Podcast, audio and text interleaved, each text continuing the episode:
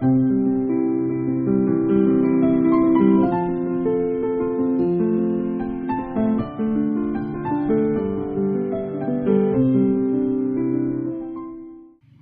Trắng chào các bé. Hôm nay, cô Mây Trắng sẽ kể cho các bé nghe câu chuyện về chuyến phiêu lưu của hai anh em rất là thương nhau nha. Người em được chim Phượng Hoàng trả công ăn khế, đưa đến đảo núi vàng và lạc vào thế giới người tí hon. Người anh không thấy em trở về, liền lên đường vượt qua bao gian nan để đi tìm em. Chúng ta cùng lắng nghe câu chuyện về chuyến phiêu lưu của hai anh em nha. Chuyện Phượng Hoàng ăn khế trả vàng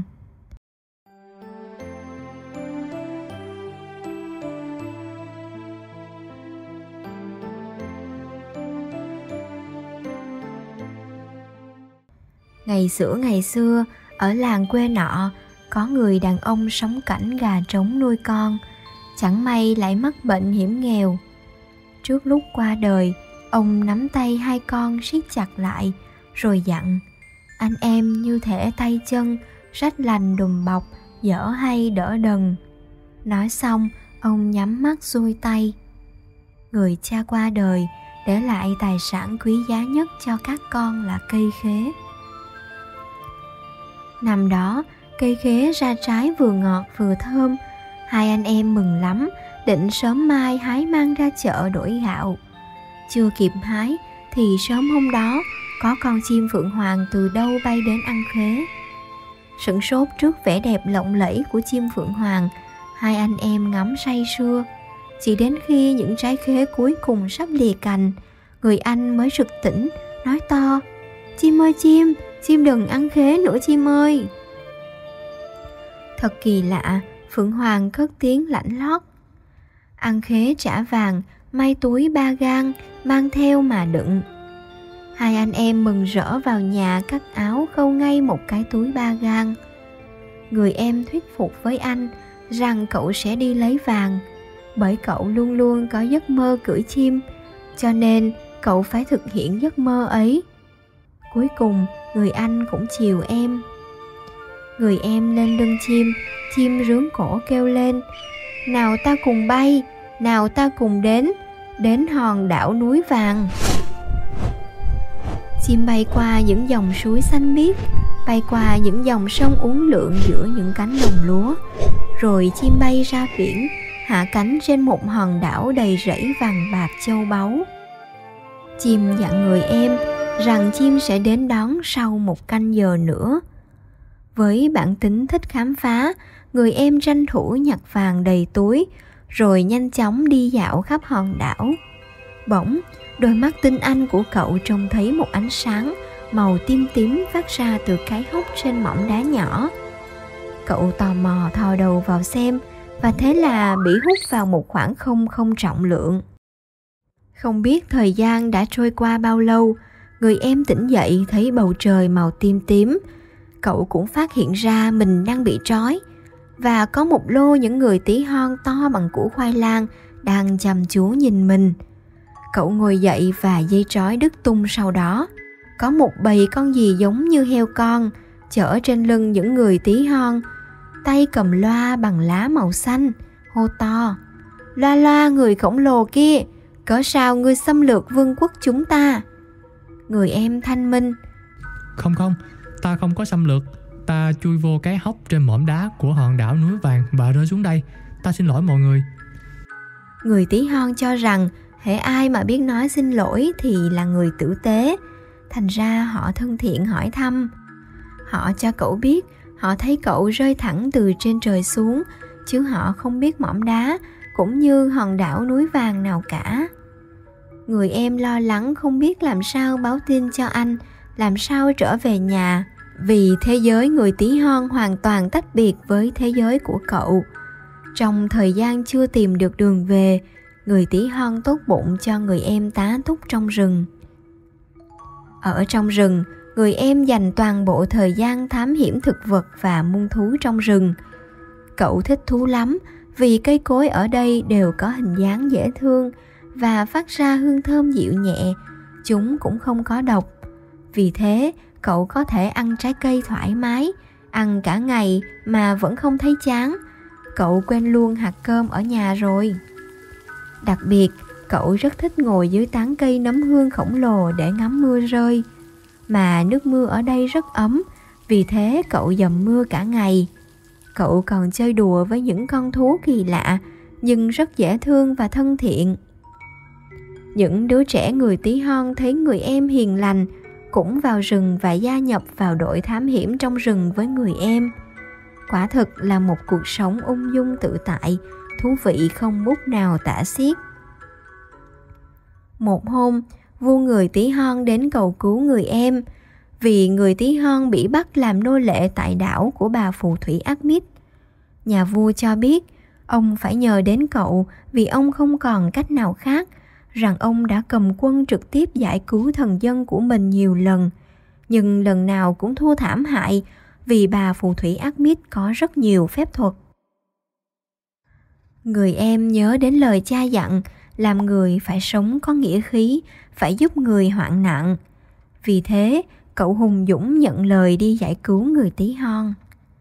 Sau đó, người tí hon khoe với người em rằng họ đã chế tạo ra chiến thuyền vượt biển cứu người và hồ hởi dắt cậu đi xem. Người em xem xong, cười ha hả vì chiến thuyền này giống y như cái thúng bán khế nhà cậu. Sau khi bàn bạc kế hoạch giải cứu, người em quyết định đi một mình và chỉ cần một người dẫn đường. Để đến được hòn đảo của bà phù thủy Admit thì phải băng qua vùng biển đen đầy cá mập. Người dẫn đường rất sợ, nhưng người em đã có cách. Cậu đặt người tí hon vào chiến thuyền của họ và đội lên đầu rồi lội xuống vùng biển đen. Vùng biển đen là một nơi đáng sợ, nước ở đây xanh đen bởi vì màu của rong rêu và là nơi trú ngụ của những con cá mập hung dữ. Ngay khi phát hiện có người lạ xâm nhập vào lãnh địa, lũ cá mập hung dữ lao vào cắn chân người em, nhưng chúng chẳng thể làm gì được cậu bé khổng lồ này bởi chúng chỉ to bằng bàn tay của cậu và nước biển chỉ tới ngang bụng của cậu. Hơn nữa, cậu còn có một cây tre dài để khuấy nước. Cậu chỉ dùng một tay để xua đuổi lũ cá mập mà chúng đã chịu không nổi. Chúng phải tản đi trốn vì cái cây tre tạo ra xoáy nước dưới biển làm cho lũ cá mập bị hút vào vùng xoáy đó. Vượt qua vùng biển đen là đến đảo của bà phù thủy Admit. Người em quan sát và thấy lâu đài của bà phù thủy có hình dáng như một con ốc sên. Chiều cao của tòa lâu đài ước chừng cao gấp 3 lần chiều cao của cậu. Lâu đài được bao bọc bởi một rừng cây chuối màu tím đậm cao bằng người em và phía dưới đất, gần mắt cá chân của cậu là một loại cây gì đó giống với cây dương sĩ nhưng mà có rất nhiều gai nhọn người tí hon rất sợ gai này, nhưng đối với người em thì nó chẳng hề nguy hiểm gì, vì nó bé tí ti nên không thể đâm vào chân của cậu được. Trên đảo, có những con chuồn chuồn to bằng con chim sâu ở thế giới của người em. Người dẫn đường cho biết, những con chuồn chuồn này rất là hiếm, bởi chúng rất hiền, rất là thân thiện và bay cực kỳ nhanh. Nên khi chúng bay qua đảo người tí hon mà dính vào bẫy của họ thì bị người tí hon bắt lại và huấn luyện để cưỡi. Sau khi bảo người dẫn đường hãy trở về đảo của họ, người em bẻ lá chuối che lên đầu ngụy trang, rồi lệ làng bò đến lâu đài ốc sên của bà phù thủy. Phía dưới một bức tường của lâu đài có một cái cửa sổ nhỏ đang hé mở, đủ để cho người em nhìn vào bên trong. Cậu thấy trong một gian phòng màu xanh lá có một bà phù thủy to bằng trái bắp đầu đội chiếc nón đỏ chóe chân mang đôi vớ màu rằn ri bà đang khuấy đũa bếp trong một cái nồi bốc ra hơi nước màu xanh. Người em đi ra phía cửa chính và kêu to bà phù thủy Admit ta đến giải cứu người tí hon đây. Bà hãy thả họ ra. Giọng của cậu vang lên như sấm. Bà phù thủy giật nảy người vội vàng chạy ra cửa quát to thằng bé khổng lồ nào đây không chờ cho người em trả lời bà phù thủy không nói không rằng chỉ đủ bếp phép thuật vào cậu miệng lẩm nhẩm. Tức thì dưới mặt đất ngay chân người em bò lên dây leo giống như cây rầu bà trói cậu lại. Người em bước ra để thoát thân nhưng càng ra sức thì loại dây đó càng siết chặt. Bà phù thủy thấy vậy cười không ngớt, lại chỉ tiếp đũa bếp phép thuật vào cậu. Lập tức, người em bay vèo vô xó nhà của bà phù thủy và rớt phịch xuống đất. Thế giới của bà phù thủy rất kỳ lạ, mọi vật đều có thể nói chuyện, nào là cánh cửa, nào là bức tường, nào là nồi niêu son chảo, chổi cốc tách đều nói chuyện được. Chúng rất tò mò về cậu bé khổng lồ nên thi nhau hỏi thăm. Chúng hỏi cậu có biết bà phù thủy có phép thuật và hung dữ hay không mà đến đây giải cứu người tí hon. Người em đáp là cậu có biết, nhưng cậu không sợ bà phù thủy một chút nào, vì làm người tốt thì không phải sợ người xấu.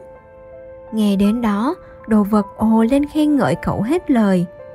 Kế đó, chúng thay nhau kể tội bà phù thủy đã đối xử không tốt với chúng, rằng bất cứ khi nào tức giận, bà phù thủy cũng đá thúng đụng nia, sẵn sàng ném hết, vứt hết mọi đồ vật ra cửa sổ.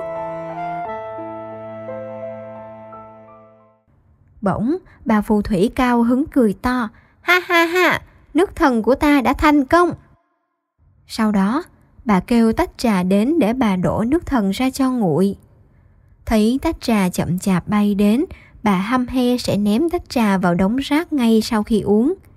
Nghe thế, tách trà suy nghĩ. Nó nghĩ, tại sao nước thần lại để cho một người xấu như bà phù thủy uống?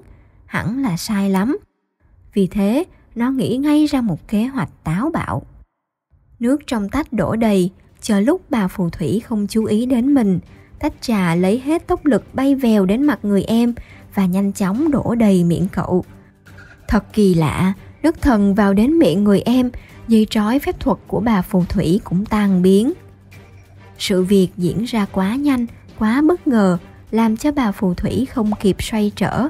Bà hét to, đồ vật các ngươi nổi loạn phải không? Và thế là một tia lửa xanh lè phóng từ cái đũa bếp phép thuật vào cái tách. Người em chồm lên cản lại. Bà phù thủy tức giận bốc khói trên đỉnh đầu và chĩa đũa bếp phép thuật về phía cậu. Một luồng sáng xanh lòa kéo đến.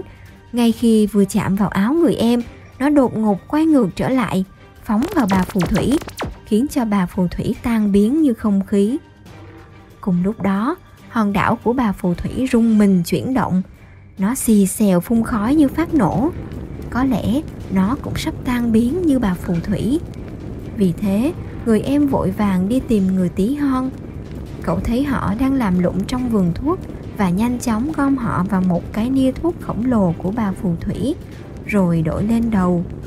Lúc đó, hòn đảo chìm xuống đáy đại dương. Kể từ ngày người em theo chim phượng hoàng đi lấy vàng, người anh trông em về, trong từng giờ, từng ngày. Nhưng một ngày đã trôi qua, hai ngày đã trôi qua, ba ngày, bốn ngày, năm ngày, sáu ngày, bảy ngày mà người em vẫn chưa trở về. Người anh nóng ruột, bèn khăn gói đi tìm em. Đi đến đâu người anh cũng hỏi thăm về đảo núi vàng, nhưng không một ai biết một ngày nọ, người anh đến một con đường mòn giữa khu rừng, bỗng thấy một thợ săn bắn con khỉ con. Cậu thấy thương con khỉ, bèn đến giật cánh tay người thợ săn, làm cho mũi tên chịch hướng, trúng vào cành cây. Nhờ thế khỉ con mới phát giác được. Người thợ săn bực tức vì con mồi bị vuột mất. Ông nắm cổ áo đánh người anh một trận liền tử, thừa sống thiếu chết. Đánh xong, người thợ săn bỏ đi. Trong lúc nửa tỉnh nửa mơ, cậu thấy cả bầy khỉ kéo đến tạ ơn cậu. Có con khỉ đầu đàn nhìn ngắm cậu hồi lâu, rồi nó nhả viên ngọc xanh, bóp miệng cậu bỏ vào. Viên ngọc trôi đến đâu, người anh thấy mình khỏe lên đến đó. Kỳ lạ hơn, cậu có thể nghe được tiếng nói của vạn vật. Nhờ nuốt viên ngọc xanh, người Anh nghe bầy sếu di cư về phương Nam bàn tán về chuyện vua phương Bắc đang chuẩn bị xuất binh xâm lược nước cậu. Họ đã chuẩn bị kho lương, tập kết vũ khí, chỉ còn chờ ngày lành tháng tốt là xuất binh. Thấy nước lâm nguy đến nơi, người Anh lên kinh thành báo tin cho nhà vua. Nhà vua cho chim bồ câu đưa thư báo tin cho tướng lĩnh biên cương. Nhận được tin, họ bí mật do thám và biết được đó là tin chính xác Vì thế, nhà vua thưởng cho người anh rất nhiều vàng bạc. Người anh tiếp tục lên đường tìm người em, cũng như mọi lần trước, không một ai biết đảo núi vàng ở đâu. Mặc dù vậy, người anh không một chút nản lòng, cậu quyết chí phải tìm em bằng được.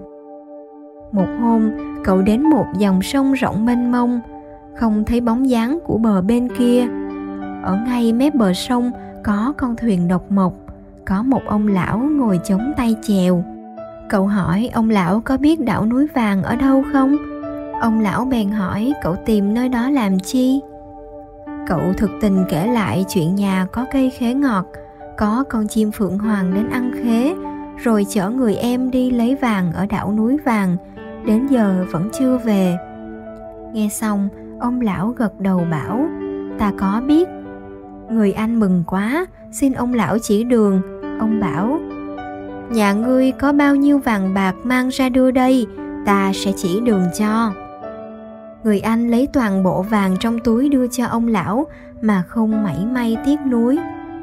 Sau đó ông lão cho biết đảo núi vàng là hòn đảo nhỏ ở giữa đại dương. Đường đến đó là phải băng qua dòng sông này qua một cánh đồng hoang rộng lớn, qua một làng trại không một bóng người. Lúc đó mới đến biển. Điểm đặc biệt của hòn đảo núi vàng này là nó nằm đối ứng với vị trí của chòm sao tam giác mùa hè. Do đó, phải chờ đến đêm mới thấy được.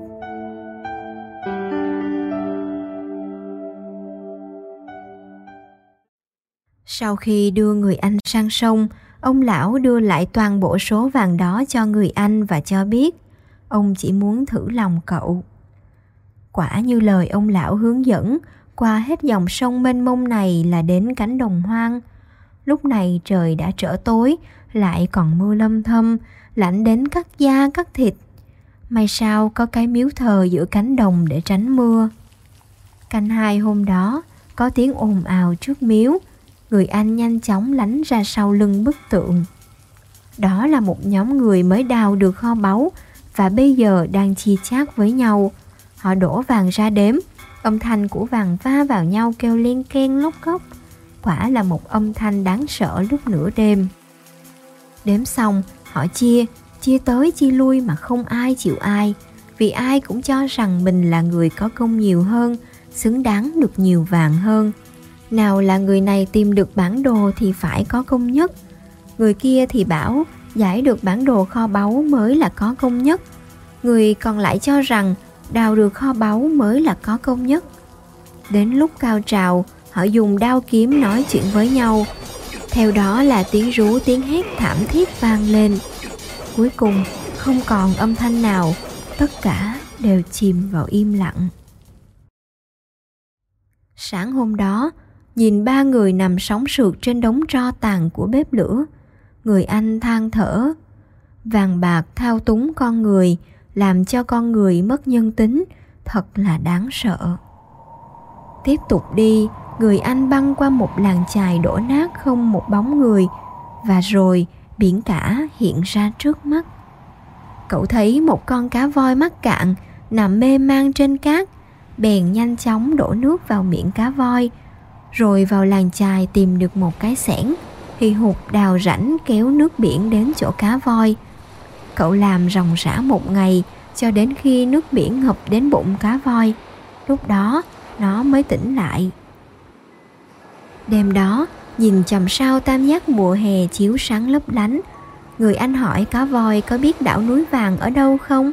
Rồi kể cho nó nghe hành trình đi tìm em của mình. Cá voi cho biết nó biết rất rõ hòn đảo núi vàng. Đợi đến nửa đêm, khi nước thủy triều dâng cao, cá voi chở người anh trôi theo dòng nước xuống biển. Nó bơi đến sáng mới đến đảo núi vàng và dặn dò người anh khi nào cần nó hãy gọi ba tiếng đến đảo người anh lập tức đi tìm em cậu gọi tên em mãi tìm em ở khắp nơi nhưng không có tiếng đáp lại trưa hôm đó, mặt trời rọi vào cái hốc nhỏ trên mỏm đá. Người anh thấy ánh sáng tím tím phát ra từ hốc đá, cũng tò mò thò đầu vào. Ngay lập tức bị một lực hút hút thẳng vào không gian bên trong. Cũng không biết bao lâu, người anh tỉnh dậy và cũng như người em, người anh bị trói. Cũng như lần trước, người tí hon cũng hỏi người anh tại sao xâm chiếm vương quốc của họ người anh bèn kể chuyện mình đi tìm em trai đi lấy vàng ở hòn đảo núi vàng. Đi đã lâu lắm rồi mà chưa về nên người anh mới tìm đến đây. Ai ngờ chui vào hốc đá nhỏ mà đến được nơi này. Lúc đó người tí hon ồ lên họ biết đây là anh trai của người em. Và cho biết người em đang ở hòn đảo của bà phù thủy Admit để giải cứu người tí hon ở đấy. Người anh mừng quá, xin dẫn đường đi tìm em. Người tí hon mừng rỡ dẫn đường, họ cho rằng hai anh em mà hợp sức lại thì thể nào bà phù thủy cũng thua. Lúc người anh lội biển đến cũng là lúc hòn đảo của bà phù thủy đang chìm xuống. Người em đang chới với, chợt có tiếng thân thương của người anh vang lên. Em ơi, đừng có sợ, có anh ở đây. Sau khi giúp người tí hon về nhà, hai anh em ôm nhau mừng mừng tuổi tuổi. Người em xin lỗi anh rằng cậu đã làm mất vàng khi đến thế giới người tí hon. Người anh nói, Vàng chẳng để làm gì cả, anh không cần vàng. Người em cũng nói, Em cũng không cần vàng, em chỉ cần hai anh em mình được ở bên nhau. Sau khi kể lại những chuyện đã qua trong những ngày tháng vừa rồi, người anh nhận ra rằng thời gian của hai thế giới là khác nhau. Thế giới của cậu trôi qua một năm, còn thế giới bên này của người tí hon chưa tới một tháng. Ở lại thế giới của người tí hon vài hôm, khám phá hết thảy mọi nơi. Người anh nảy ra ý nghĩ, cậu bàn với em. Anh nghĩ là chúng ta có đường về Em có thấy điểm giống nhau giữa thế giới chúng ta với thế giới người tí hon là gì không? Người em suy nghĩ một hồi rồi đáp. Là biển, là biển cả. Người anh quả quyết. Đúng, chúng ta đến không gian này bằng lối vào trên hốc đá. Chắc chắn một điều là bất cứ nơi nào có lối vào thì phải có lối ra. Biển cả sẽ là lối ra thế giới của chúng ta. Thế là hai anh em hì hục kết một cái bè làm bằng thân cây chuối rồi chia tay với người tí hon. Đó là cuộc chia tay đầy trái cây tí hon và nước mắt mà người em mãi không quên. Bè lênh đênh trên biển nhiều ngày trời rồi trôi vào vùng biển sương muối. Bè loanh quanh ở trong vùng biển này khá lâu. Cho đến một hôm, người em nghe tiếng hót lạnh lót của con chim phượng hoàng giống tiếng hót của chim ăn khế nhà mình. Cậu kêu lên, Ôi, tiếng hót của chim Phượng Hoàng Phượng Hoàng ơi, cứu chúng ta với Thật kỳ diệu, chiếc bè từ từ ra được khỏi vùng biển sương muối. Lúc này, hai anh em thấy bầu trời xanh trong, không còn là màu tím tím nữa. Hai anh em ôm nhau reo hò, đích thị là thế giới của chúng ta rồi. Sau đó, đôi chim phượng hoàng xà xuống bè cõng hai anh em lên lưng. Bấy giờ, chim phượng hoàng kể rằng nó từng quay lại hòn đảo núi vàng nhiều lần để tìm người em nhưng hoàn toàn không thấy nó cảm giác người em đang ở đâu trong vùng biển này vì vậy, nó phải về đỉnh núi bạc để xin chủ nhân giúp cũng là nhờ có tiếng hót của chim phượng hoàng, nên không gian của vùng biển sương muối mới mở cánh cửa để thông ra với vùng biển bên này người em nghe đến tên đỉnh núi bạc, cậu rất tò mò và rất muốn đến đó để cảm tạ chủ nhân của đôi chim. Cậu hỏi ý kiến người anh và người anh lại chiều em. Cậu nói, đi đâu cũng được, miễn có anh em mình cùng đi. Đôi chim phượng hoàng rướng cổ hót lên bài ca dài vì nó biết đây là người có duyên. Chẳng thế mà, chủ nhân của nó dặn Hãy đi và chở người có duyên đến đây.